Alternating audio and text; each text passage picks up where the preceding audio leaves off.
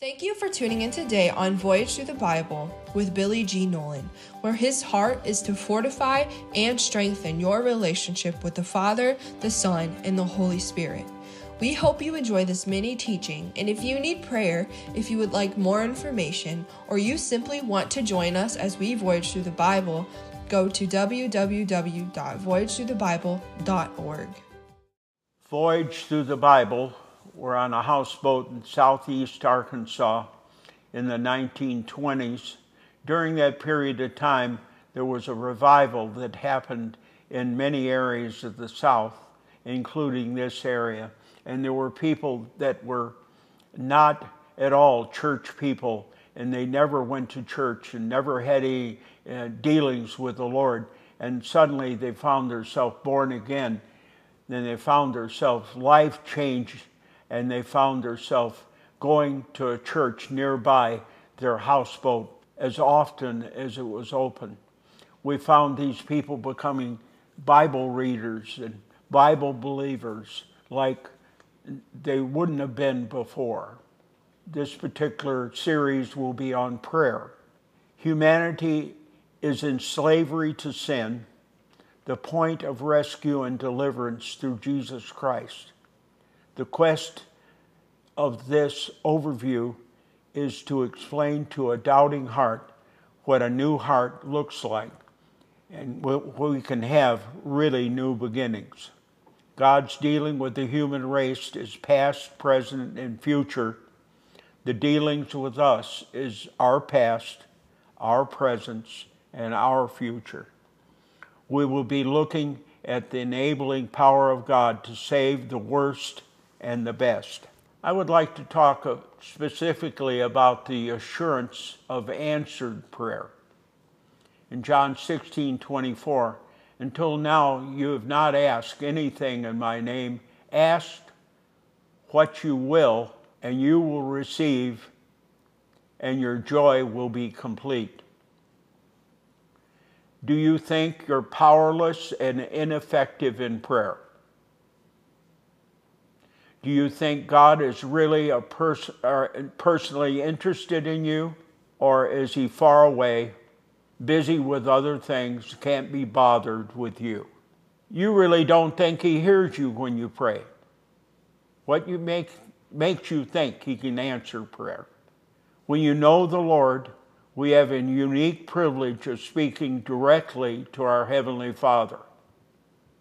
The Lord wants us to be confident in the presence through the Lord Jesus Christ.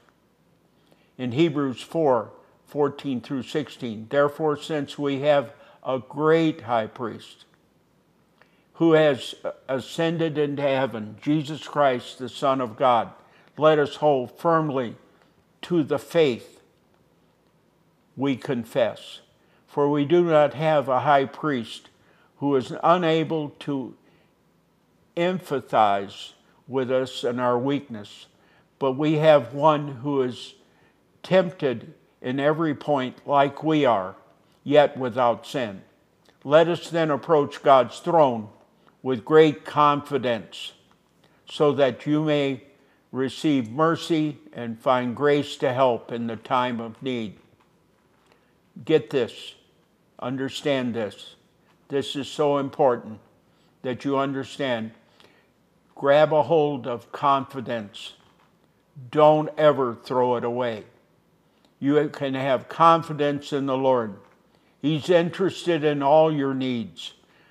But as a believer in Christ, you can ask in Jesus' name because you belong to Him.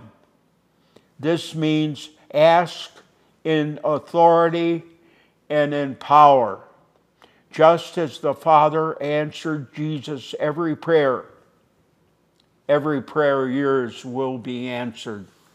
1 John 5 14 and 15. This is the confidence we have in approaching God that if we ask anything according to His will, He hears us. And if we know that He hears us, whatever we ask, we know that we will have what we ask of Him. Jeremiah 33 3. Call upon me, and I will answer you, and I will tell you great and unsearchable things that you don't know of. The mysteries, the things that you can't know, are before us to have. Ephesians 3:20. Now to him who is able to do immeasurably more than all you can ask or imagine, according to his power that works within you. Matthew 7 9 through 11. Which of you, if you ask for a bread, will you get a stone?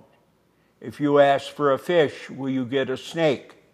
If you ask for an uh, ask and you're an evil father, you know how to give good gifts to your children. How much more will your heavenly Father in heaven give good gifts to those that ask? Prime the pump.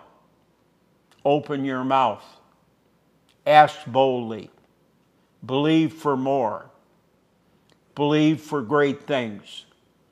Don't allow yourself to be uh, anemic in your request. You say, but, but, but, but, it may not happen. But I got to tell you, it may happen. Many things in my life I've seen the Lord carry me through. This old man has seen great things when I pray. Believing prayers create things in your life. Luke 1 13 and 14. But the angel said to him, Do not be afraid, Zacchaeus. Your prayers have been heard. Your wife Elizabeth will bear you a son, and you will call his name John, and he will be the joy of your life, and many will rejoice because of his birth. The sure assurance of answered prayer is only as good as the challenge. Make a list. Speak to God personally about that list of needs. Check it off as they're happening. Don't you dare doubt. Instead, believe the impossible when it's impossible. Practical teachings on the lessons about prayer. The survey is the story of rescue of wrecked humanity. Our parts of, we are parts of the botched human, eh, eh, humanity in slavery to sin. At the point of rescue, and deliverance through Jesus Christ. In Psalms it says, The angel of the Lord encamps around about those that fear him and deliver them. In Hebrews 1 13 and 14, to which of the angels did God say, Set at my right hand until I make your enemies footstools for your feet? Not all angels are ministering spirits, are not all angels ministering spirits sent to serve those that will inherit salvation. God had dispatched angels to serve us. Jacob's life in Genesis, Jacob was plotting when the messenger came back with an evil report. Esau was coming with 400 fighting men. What did he have in mind? How, what was he going to do? They had bad blood between them. What was going to be the outcome? Guilt and old sins. Jacob's sins came before him in a real way. Faith crowded out, faith should crowd out fear. Faith should overcome fear. When I am afraid, I will put my trust in the Lord. Psalms 112, 7. They will have no fear of a bad news. Their hearts are steadfast, trusting in the Lord. Jacob should have seen the spirit instead of the natural. He should have trusted the Lord at that point in his life. Later on, he did, but this was the point. Let me tell you a story. Elisha in 2 Kings 6 was being attacked by the Syrian king and the Syrian army. The prophet's servant went out of the house that morning and he surveyed the land and he saw the Syrian king and his army poised to attack. And he came in to tell the prophet all about the bad news. And Elisha said, Lord, open his eyes. And he opened his eyes and he looked. Surrounding the valley was an army, a vast army, a vast angels' army poised to defeat the Syrian army. We need to train, be trained to ourselves to see the greater rather than the lesser. It requires you to maybe make mistakes, but it will lead you to a road of believing that angels' armies, rather than your own circumstances, are around you. We hope you enjoyed today's podcast from Billy on this episode of Voyage Through the Bible. This journey and its many adventures lead you into the mysteries of creation and man, not only to know the Bible, but to experience it and live it. If you would like to sow into this ministry and be a part of somebody else's journey as they learn about God, please visit our website, www.voyagethroughthebible.org.